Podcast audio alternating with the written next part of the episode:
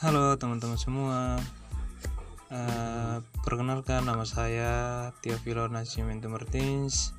uh, Saya mahasiswa dari Universitas Nusa Cendana, Fakultas Keguruan dan Ilmu Pendidikan, jurusan Bimbingan dan Konseling. uh, Pada kesempatan ini saya akan menjelaskan tentang uh, pengertian bimbingan konseling dan layanan bimbingan konseling secara umum. Nah, yang pertama-tama saya akan menjelaskan tentang bimbingan. Nah, di sini juga pasti teman-teman bertanya apa itu bimbingan dan apa itu konseling. Nah, jadi di sini yang pertama saya akan menjelaskan tentang bimbingan. Jadi bimbingan itu dapat diartikan sebagai suatu proses pemberian bantuan kepada individu yang dilakukan secara berkesinambungan supaya individu tersebut dapat memahami dirinya sendiri, sehingga uh, individu atau psikonseli dia sanggup uh, mengarahkan dirinya dan dapat bertindak secara wajar yang sesuai juga dengan tuntunan dan keadaan lingkungan sekolah, keluarga, masyarakat, uh, dan kehidupan pada umumnya.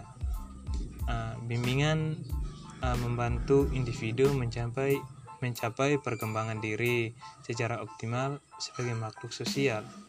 Nah, yang kedua saya menjelaskan tentang konseling. Uh, konseling merupakan suatu upaya bantuan yang dilakukan dengan empat mata uh, atau secara tatap muka antara konselor dan konseli, uh, yang dimana uh, konselor akan memberi layanan berupa usaha yang uh, selaras, unik, humanistik, uh, atau manusiawi, uh, yang dilakukan dalam suasana keahlian dan yang didasarkan atas norma-norma yang berlaku, agar uh, konseli memperoleh konsep diri dan kepercayaan diri sendiri uh, dalam memperbaiki tingkah lakunya saat ini dan mungkin pada masa yang akan datang.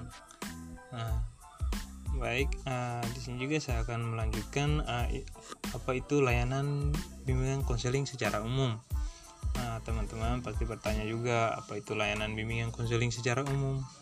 Nah, di sini layanan bimbingan konseling secara umum uh, tujuannya untuk uh, layanan bimbingan dan konseling adalah berupa membantu siswa uh, menemukan pribadinya.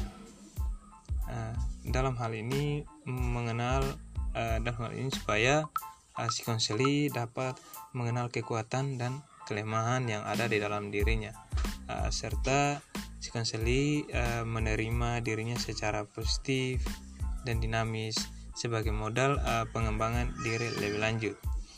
Uh, baik, uh, dalam bimbingan konseling ada itu konselor dan konseli. Baik, uh, konselor uh, konselor itu adalah orang yang memberikan layanan orang yang memberikan layanan kepada si konselor atau klien, uh, dan si konseli itu yang tadi saya bilang kalau si konseli itu orang yang uh, menerima layanan menerima layanan dari seorang konselor. Nah, jadi konselor itu orang yang memberikan layanan dan si konseli itu orang yang menerima layanan. Hmm, itu uh, mungkin penjelasan singkat dari saya.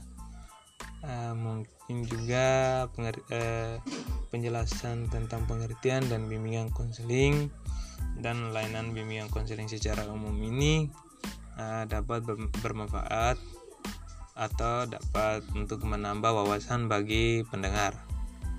Uh, baik, mungkin hanya itu saja uh, penjelasan singkat dari saya. Terima kasih.